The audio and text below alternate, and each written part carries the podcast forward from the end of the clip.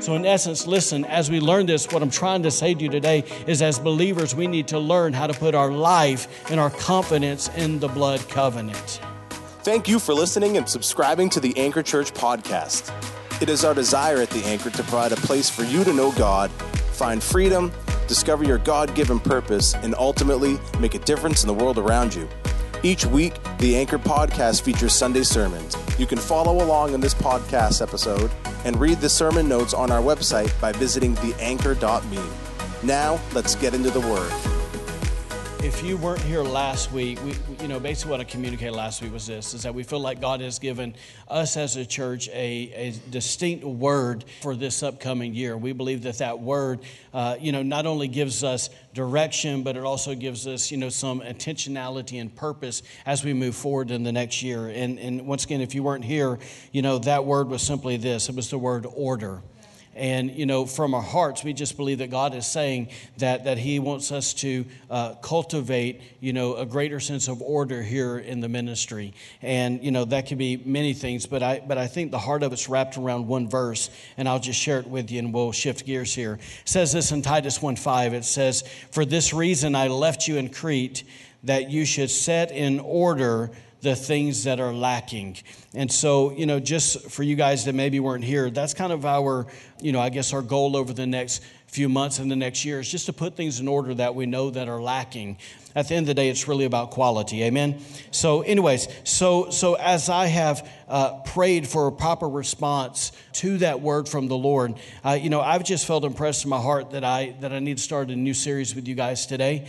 And, you know, just from the idea of this, you know, we all have our own history and our own journey with God. And, what I want to begin to teach today is simply we're going to lay a foundation and may overwhelm you, hopefully not. But, but just the, the idea is simply this is that th- this is something that has dramatically changed uh, my life and my relationship with God. And I don't, I don't know why. I mean, I've been, I've been preaching for over 20 years and I've never fully engaged and just preached this before.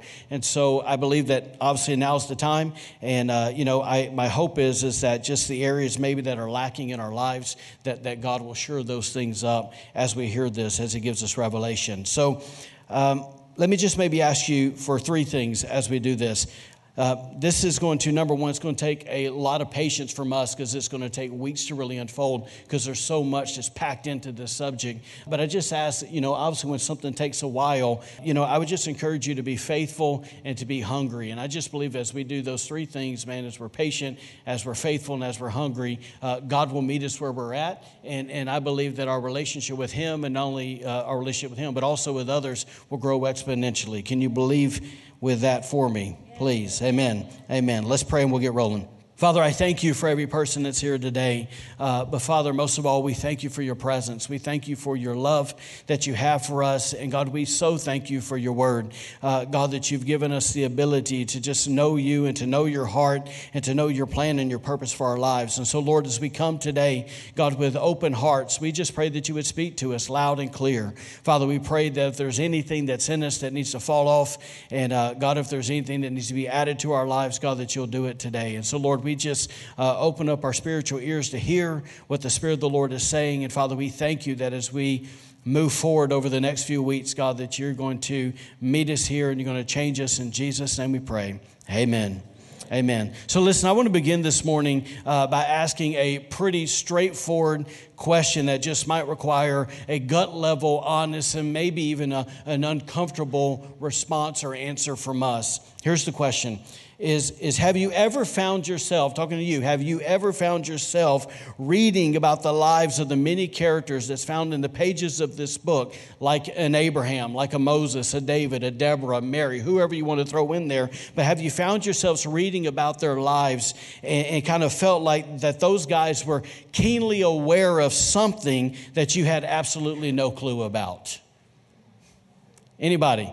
So I, you know, listen, I'll say for me, I've read the book from cover to cover. There's been many a times that I've read about people's lives and I go, you know, they're just getting something that I, I'm completely unaware of. And, and, you know, I just believe today that, you know, in this sense, that have we ever wondered if that missing something, that, you know, that thing we're missing, if that was the secret ingredient that enabled those spiritual giants to do things like this? Save Abraham, for example, that Abraham, uh, you know, that, that, that, once again, that missing something gave him the unquestionable trust in God's promise. That maybe for a guy like Moses to have an, an unwavering faith in spite of the circumstance, or for Elijah to have the unconventional boldness to pray and ask God for the impossible. Or how about a Daniel to have an uncommon courage in the face of adversity, or for David to consistently offer God unhindered worship when others refuse to do so. Or how about the prophets to boldly speak with an unusual authority in the name of God? Or how about for Paul to live a, you know, out a life of salvation in such an uncompromising way? Am I making sense to you today? That, listen, I just believe that, uh, you know, when we look at their lives, that the answer is yes, that maybe there is something that's missing from our lives that not only was the secret ingredient that allowed them to walk in such an uncommon way before the Lord, uh, but it also was the basis for every one of their uh, great exploits, uh, you know, that they did in the name of God. So, listen, if you're anything like me and you're an inquisitive individual and you like to ask questions, you know, when I read the Bible and I see things like that, immediately I begin to ask, what is that something that those guys have that the average Christian does not have? What, what's the missing thing here? And, and I personally believe that the answer is centered around one thing. And I believe all those, uh, you know, great heroes in the faith, that they understood this that, that they all understood what it truly meant to live in covenant with the Almighty God. I'm going to say that again that they all knew what it truly meant to live in covenant with the Almighty God. Now, I recognize for a lot of us in this room, we probably have been Christians for a long time. And even though we may have seen that word in the Bible a time or two when we're reading it, we probably don't really understand what the word covenant means. And, and the truth is, is, is, you know, for me, I was a Christian for a number of years before I really ever understood that. In fact, you know, some of you guys met, uh, you know, our pastor, Pastor Al Bryce, if, you know, what, maybe two months ago. And it wasn't until, it wasn't until God sent me to that church did, did I finally ever sit under teaching where I heard heard someone actually talk about the covenant in a deep, meaningful, and real way. And, uh, you know, I'll just say this up until that point, as I'm sure for, for many of you in this room, it's like the reason we miss this profound truth is because for most of us, we have been taught year after year to solely, don't miss that word, to solely see our salvation through the lens or through the, the you know, whatever, through the picture of a courtroom scene. And, you know, it's in that courtroom scene where we all know that we are condemned, uh, you know, as a, as a prisoner, uh, you know, to the sentence of death. And, you know, here's the judge, and before he, you know, slams his gavel down, you know, declaring us to be eternally guilty, uh, we know that someone jumps up, waves their hands, and says, Wait a minute, judge. We all know that's Jesus. And he said, You know, look, I'll take their place. I'll take their punishment. And, and of course, when, you know, Jesus did that, was the judge do in essence? It appeases his wrath for the, for the you know, the, the whatever, the wrath of our many sins. And, and what happens, it leaves that judge with only one option. Obviously, he can't declare us guilty because the sin's already been dealt with. He says, Look, you know, I declare you not guilty. And that, in essence, of what we talked about maybe a month ago, that at that point we're declared righteous, we're declared forgiven, we're declared to have right standing before God. Am I making sense? We're justified. And so, listen, as as grateful as I am for that courtroom experience, as I'm sure you are as well, right? I, I just think probably in our heart of hearts, that, that even though we are so thankful for that supernatural moment called salvation, uh, I, I, believe we all know deep down in our heart of hearts that, man, there's just got to be something more to this Christian walk, uh, walk, this Christian life, than just reliving again and again and again our salvation experience as if it is some kind of rerun from Law and Order. Are y'all awake today? Listen, you know, I just, I just think this that, that maybe because we've lived from that paradigm and that's all we kind of know, you know, to maybe ask ourselves, could that be the reason why so many believers struggle, struggle with connecting principles like this? It's like they, they think love Okay, there's mercy, there's faith, there's authority, there's thanksgiving, there's praise, there's holiness, there's you know spiritual warfare, whatever it is. It's like they, they struggle to connect the dots to all these areas. And so what happens is so often we, we run after love for a while. Then we go, okay, okay, well, I, I, need to, I need to run after praise for a while. Okay, now I need to run after prayer. Okay, now I need to run after this. Am I making sense? And, and so what happens is, is almost in essence, it's like we're, we're, uh, I won't say schizophrenic, but in essence, we're just going everywhere. We're busybodies. It's like we're, we're, we're lacking the purpose and the direction we need because we're just chasing our tail a lot of times. But, you, you know, maybe I could say it this way that, that could it be because we live from that paradigm, that just that salvation moment. Could that be the reason that so many Christians, so many good hearted believers, you know, hide behind their religious mask and they, and they just go like this, man, I got to perform. I got to go through the motions of this, you know, the surface level rules because I got to give an appearance to everybody else because I don't want to let them down. So I need to show them that I really love God. And the truth is, is in the middle of all that performance mentality, when, you know, when everybody's gone and they're just sitting there, uh, bottom line, they're tired. And not only they're tired, watch this, they're bored. right? And they're lacking just where's the life of God? And, and am I making sense to you today? So, so listen, but, but what if I told you guys today that, that covenant is not only the thing that ties all of those biblical principles together, uh, but it also makes it possible for you and I to live an exciting and an engaging life with the Trinity. Would you believe me? You're like, I'm not sure. Listen, if you can, I want you to consider this.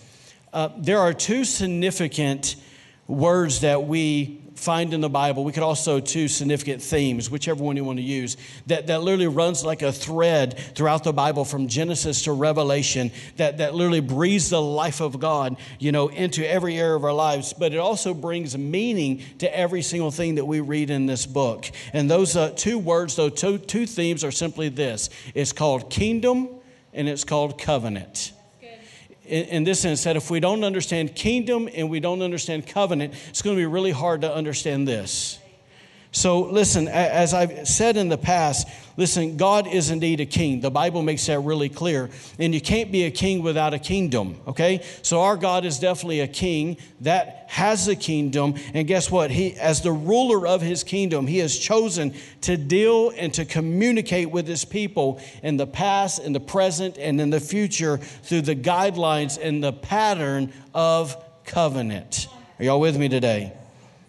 So, listen, so I think when you begin to think about that, it really shouldn't surprise us when we hear something along these lines. When somebody comes along and says, Hey, it's going to be nearly impossible for you to understand the Bible. It's going to be nearly impossible for you to connect all those dots if you don't understand this. Or they say, Look, it's going to be nearly impossible for you to understand the realities of what God has called you to be or who God has called you to be. In other words, it's going to be hard for you to understand your identity. It's going to be hard for you to understand the promises that were made for you through the death, burial, and the resurrection of Jesus without understanding or without having a revelation of the kingdom and of covenant.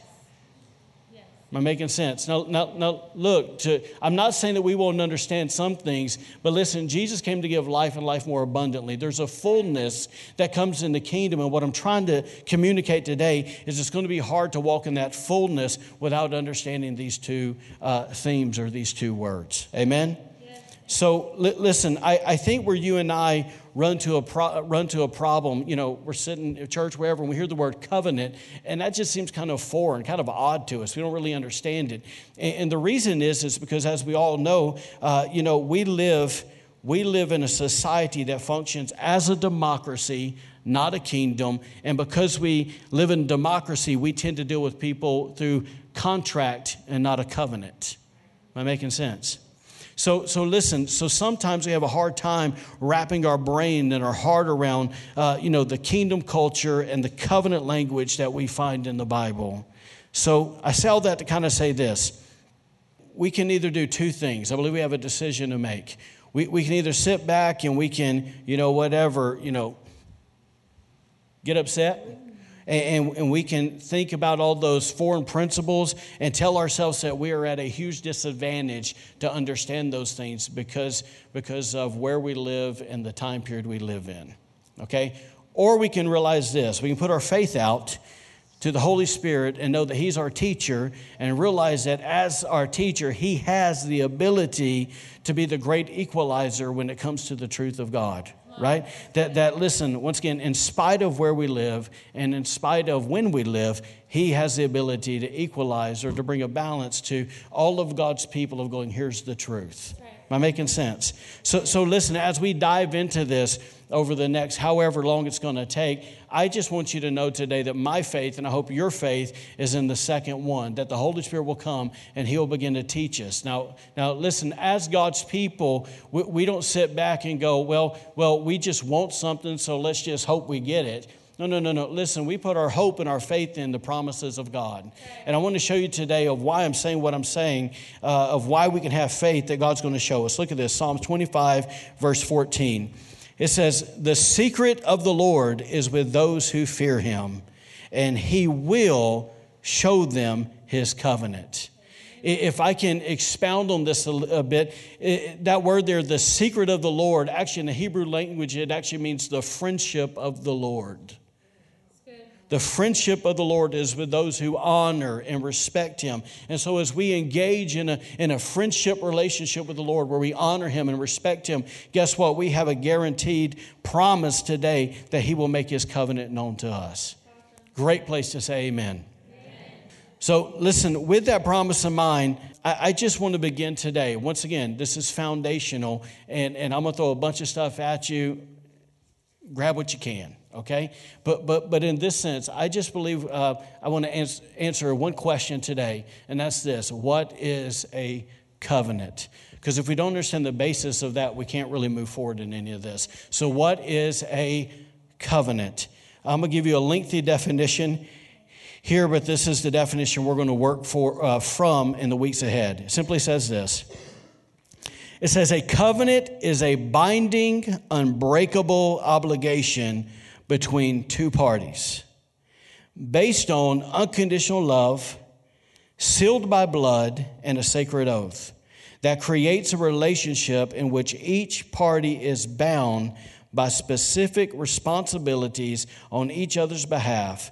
The parties in the covenant place themselves under the penalty of divine punishment should they later attempt to avoid those responsibilities. A covenant is a relationship that can only be broken by death. Look, I, I, know that's wordy and I know that's long, but, but you'll, you'll see as we move forward that every single part of that, uh, you know, there, there's a significant piece in every piece of that when it comes to the covenant that God has made through his son, Jesus Christ, for the human race. So let's read it one more time and we'll move forward. It says, A covenant is a binding, unbreakable obligation between two parties based on unconditional love, sealed by blood, and a sacred oath. That creates a relationship in which each party is bound by specific responsibilities on each other's behalf. The parties in the covenant place themselves under the penalty of divine punishment should they later attempt to avoid those responsibilities. A covenant is a relationship that can only be broken by death. All right. Listen, while we consider that definition, um, I, I want to point out to you simply this that as Americans, we have probably one thing that gets the closest to, to connecting with that uh, definition, and that is simply this it's called the covenant of marriage. It's the covenant of marriage, okay? Now, if you can kind of think about this with me for a moment, um, you know, in a Christian wedding, you, we know we have a man and we have a woman, which represents the two parties, right? What happens that those guys they yes they come before a pastor and yes they come before people but more importantly they come before god almighty right? And what happens is is in essence when they come before god that's why when the when the first things we do in in a wedding is we pray and we invite god to come. Why? Because we're asking him to come be a witness over the oaths or the binding promises that are about to be made. And if you remember, uh, you know, maybe way back when, when you got married, the, the end of that binding promise, for me, it was almost 17 years ago, it was this till death do us part. Right? And, so, in essence, it's this when, when, we begin to consider those oaths or those binding promises or that obligation that's made, uh, their bond is based off what? It's based off of a genuine, authentic, hopefully unconditional love for one another. Now, listen, we all know that the marriage is sealed, right, by an exchanging of gifts. That's usually in the form of a ring in our culture, right? And after we know that there's the rings, they do all that, right? You know, it's like we declare you, Father, you know, uh, name of the Father, Son, and Holy Spirit, you know, you're so and so, so and so, kiss the bride, yay, right? What happens after that? We typically serve a meal. All this is, has significance, so please track with me, okay? And, so what happens is, is after the meal is served, we know that the last thing that comes to seal, in essence, their marriage before the Lord is the shedding of blood through the marriage bed, right? That makes the two become one, right? So listen, this is key. From that day forward, when, when, those, when that oath in essence is made, guess what? Uh, you, you know, those, those two parties are now wholly, uh, they now wholly give themselves to one another right? In other words, when they wholly give themselves to one another, they surrender their lives of independence. And now they do what? Now they become responsible to not only support, but also to meet each other's needs. And it's truly, as, the, as, the, as their vows say, it's this that, that once again, in almost every wedding I do, this comes out all that I have and all that I am now belongs to you. Why? For they are in covenant. So listen, hear those things, and I hope today that while we're talking, just start making the connections to Jesus, right? Because once again, it's a covenant, He's the author of covenant, right? All right, so let me give you one more thing. I just want to take a moment and give you a well documented true story that I think that might be helpful for you and I to understand the significance and the power in covenant. So pl- please don't miss this, okay? Uh, this is a true story. And it, it happened in 1869. Here's, I'll just read it. In 1869, the New York Herald newspaper sent their overseas news correspondent, Mr. Henry Stanley, to the bush of Africa. Has anybody ever heard of Henry Stanley in here? Awesome. A few of us. Yeah, somebody said, I was in first service. That's awesome, you cheaters. So li- listen, watch this. They, they sent that well known Scottish missionary explorer to find Dr. David Livingstone. Has anybody ever heard Dr. David Livingstone? Yes, more people. Watch this.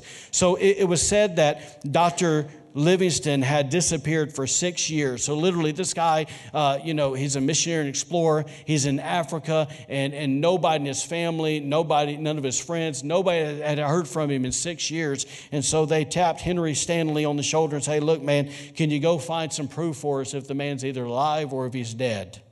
And so uh, you know, before Stanley found Livingstone in 1871, it took him a few years to find him. But, but before he found him, he encountered a powerful, uh, warlike tribe on his expedition, obviously an African tribe. And, and what happened was, is when he, when he encountered this tribe, he was, in, he was in such poor physical health, he couldn't fight them off. And so, being aware of Mr. Stanley's poor condition, his African interpreter, he suggested that he make covenant with the tribe's chief. And in response, Stanley asked the young man what it meant to make covenant and was told that it meant drinking each other's blood. So Mr. Stanley initially opposed to such a ritual, but as you can expect, but as conditions grew worse and even more dangerous, the young interpreter urged him again to cut a covenant with the chief. This time, instead of rejecting the idea, Stanley asked what the results would be. Uh, to that, the interpreter answered, Everything the chief has will be yours if you need it. Because of this, Stanley agreed. So, after days of negotiation between Stanley and the chief, the terms of the covenant were reached, which also meant an exchange of gifts would occur. So, what did the chief want? The chief wanted Stanley's white goat and nothing less in exchange for his seven foot copper wound spear. Now, the crazy part is we think just to go, but, but the idea of this exchange was disheartening Stanley since he was in such poor health that the goat's milk was about all he could do, uh, you know, all he could take for his nourishment. So it was very hard for him to give it up because, in essence, he felt like he was giving his life away, right? But the chief seemed to want nothing else. So Stanley relented and gave him the goat and received Christ's spear, Christ's spear, the chief's spear in exchange. Watch this. This exchange left Stanley feeling as if he had gotten the lesser end of the deal, but as he would soon find out, that wasn't the case at all. So, watch this. Next, at the commandment of the chief. Okay, so these guys are in agreement. Here's my goat. Here's my spear. So, next, what happened at the command of the chief, the tribal priest comes out and he brought forth a cup of wine.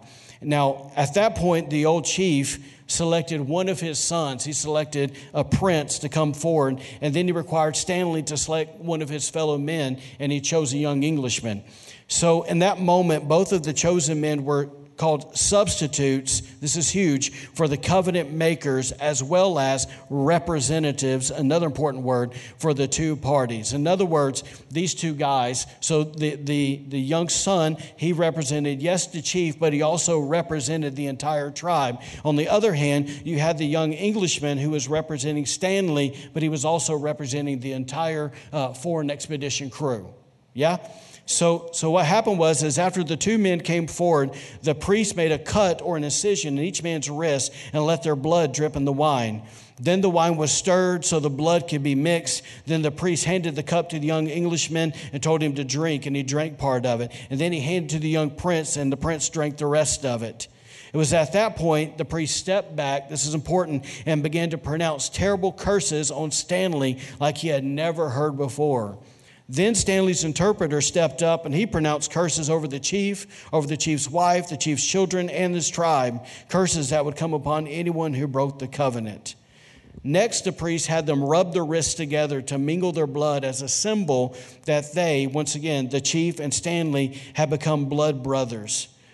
Watch this. Once that was finished, the priest took gunpowder and he rubbed it in their wounds so that it would be so it would leave a visible mark or a scar uh, of their covenant. So, in other words, that, that mark would remain, okay? As the final act of their ceremony, they actually went out and they planted a tree as a memorial because to them trees represented long life and what it would do is it would give a witness to generation after generation after generation the covenant that had been made so watch this at that at that point of the covenant ceremony, once it was complete, the chief declared to his people, Come, buy and sell with Stanley, for he is our blood brother. Now, that might not seem like much, but it's a huge turn of events in this sense because only a few hours before, here's Stanley and his men. They are uh, guarding all of their possessions in fear that this tribe is going to attack them and take everything that they own and leave them with nothing in this you know, foreign land. And literally, like that, here's what happens that they could literally went from that to they could leave it all around in the road and uh, you know, wherever they wanted to, and nobody would touch it. And the reason nobody would touch it is because if somebody stole it from them, in essence, it had been stolen from the chief. And not only would they steal from the chief, but it would also be something that broke the covenant. And, and the covenant was viewed as something so serious that even if, uh, you know, somebody, you, you, know, let's say this man, you know, stole whatever, uh, you know, a gun, whatever, then what would happen was is even his wife, his children, his closest relatives would report him to the chief, and that man would be put to death. That's how serious it was. And so, you know, because of the seriousness of it, you know, Stanley and Livingstone later remarked how they had never seen in all their years in Africa, they had never seen one single person break the covenant because of how sacred it was viewed. So, what's just important here? Do you remember the, the seven foot copper wound spear? Listen, it turns out that uh, everywhere Stanley went in Africa, the spear proved to be more powerful than the goat he had exchanged it for because the spear represented the old chief's authority. Therefore, when the other tribesmen saw it, they would bow down, bow down and submit to Stanley. Why would they do that? It's because, once again, they understood the sacredness of the covenant. Now, here's what's so neat to me. In, in Henry Stanley's books, when he, where he writes about his explorations in Africa, he said that he cut covenant uh, over 50 times with different tribes. And, and you know, you go, what would make a man do that? And I, and I think what made him do that is the same thing that that missing something that the heroes of the faith that we talked about earlier is what they had. And simply this that all of those guys had learned to put their life and their confidence in the power of the blood covenant. Are y'all with me today? So, in essence, listen, as we learn this, what I'm trying to say to you today is as believers, we need to learn how to put our life and our confidence in the blood covenant. Amen. So let's shift gears. All right, so listen, while a lot of people will hear that story and they'll go, man, that, that is a uh, pagan ritual, and, and you know, they kind of turn their nose up to it, I, I, I disagree with that. And the reason I disagree is this, is I believe the Bible makes it very clear that the idea of cutting covenant finds its origin in the heart and the mind of God. Amen?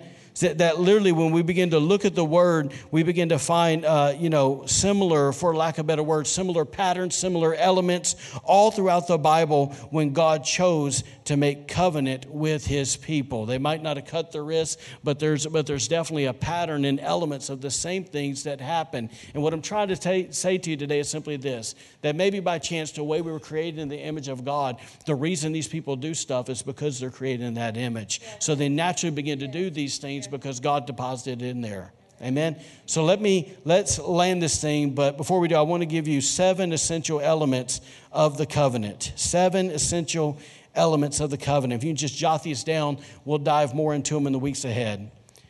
The first essential element of covenant is this. Number one, it's huge. It's the representative. It's the representative. So, like the young Englishman and the chief's son that we, you know, heard about a few minutes ago, when a group of people, uh, you know, are prepared to enter into covenant with one another, uh, they would select a man from among themselves to get this word to represent the whole. Uh, the whole, notice the whole clan, the whole tribe in the covenant making process. We just saw that. So, but here's why this is important. This representative is also known, I'm going to give you some biblical words here. They're also known as the substitute and they're also known as the, uh, the one who would guarantee the covenant. In other words, that person was the one, in essence, that sealed the deal, okay? Now, let me maybe simplify this a bit. You know, as Americans, we tend to see everyone as individuals, right? But the Bible introduces us to a different way of thinking in which people are, don't miss this, that people are in the person who represents them. Okay, so the, the people, okay, let's say all the people are actually in the person that represents them. So much so that the, that the representative's actions and the representative's achievements become their actions and their achievements for the whole family, for the whole clan, for the whole tribe. Let me, let me give you an example maybe that some of us can understand this room. Okay, uh, we live in New England, right? And there's people who love the Patriots in here. Fair enough. Here's what's so funny is this is that is that you know when when New England wins, right? All the Pats fans scream, "We won." right? And when we don't win, we, we, we lost, right? And we have a meltdown, right? And, and, so, in essence, what's so funny is we all declare that we have won, but in all reality, we didn't even walk in the stadium and we didn't even set a foot on the, on the field. Yeah. Are y'all live today?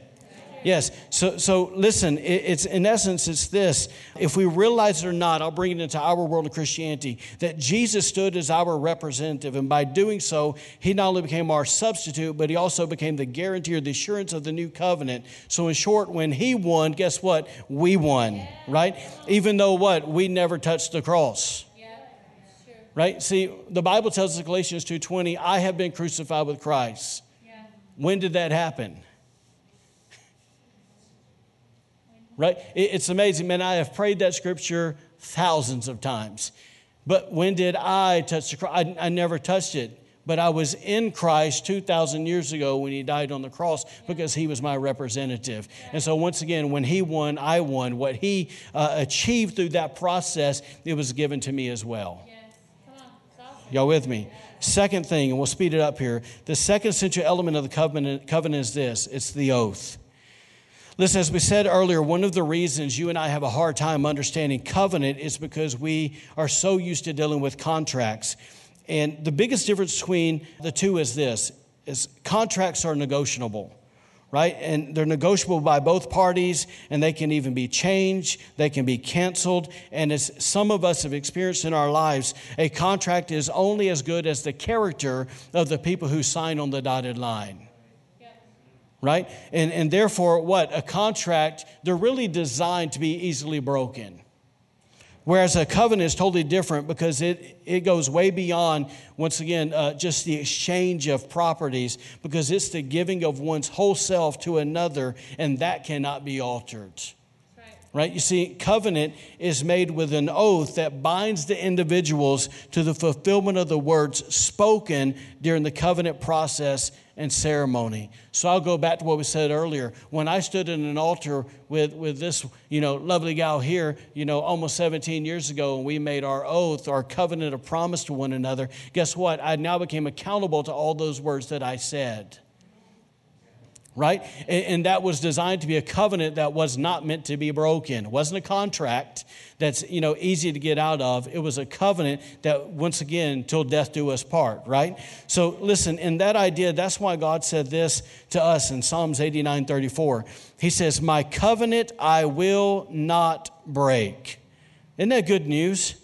It says, nor alter the word that goes that has gone out of my lips. The third essential element of covenant is this it's the promise. Every covenant has promises, terms, and responsibilities that are not only spoken, but they're also written down so they can be revisited on a later date, right?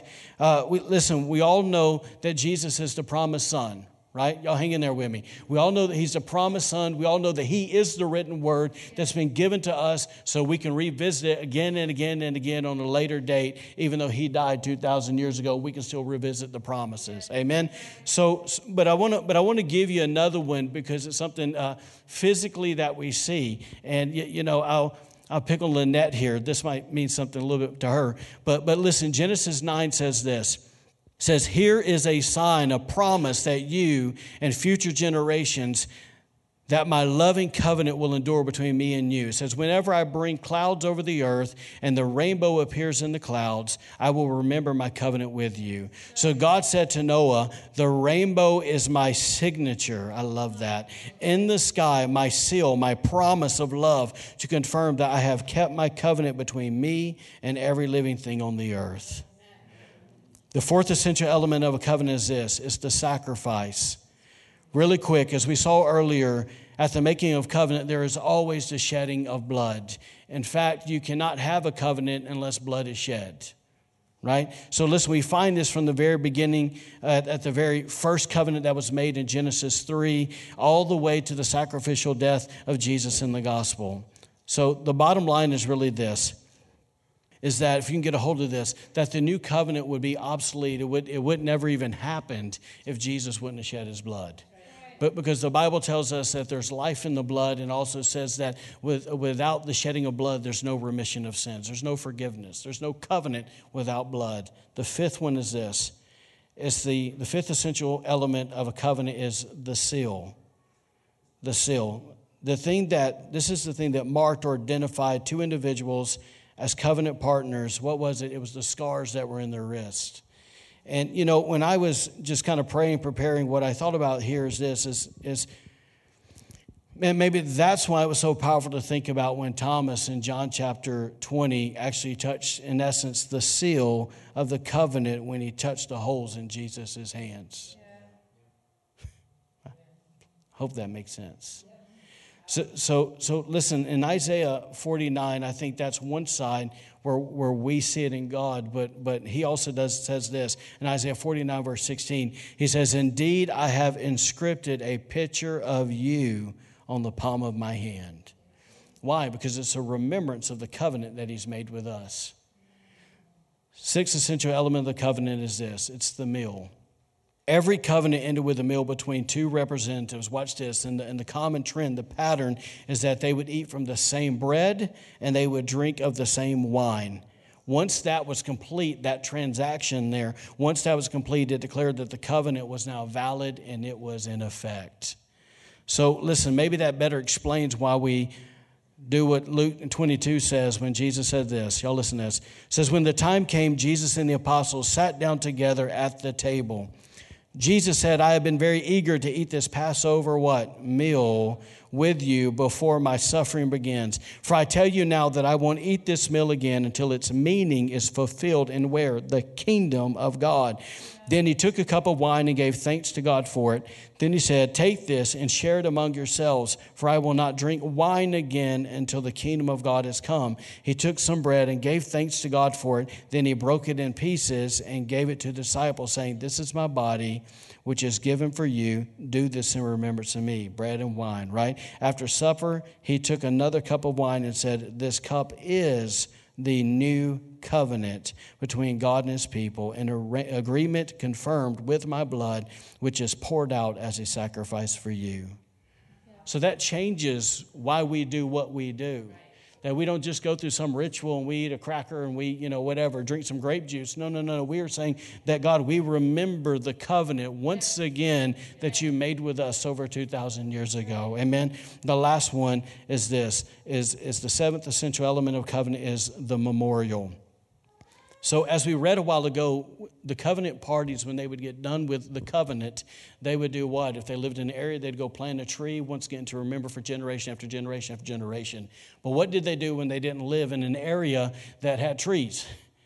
The Bible says again and again that they would take rocks and they would stack them up and they would set up a memorial or an altar, if you will, that would give a remembrance or memorial once again for the covenant that was made. And, and, truth be told, what happened a lot of times is they would stack the rocks and then they would eat the meal on top of it. So, just a thought for you that maybe that's why we as Christians we continue to look back at a cross and celebrate a cross because it is the memorial of the covenant that God has made with us.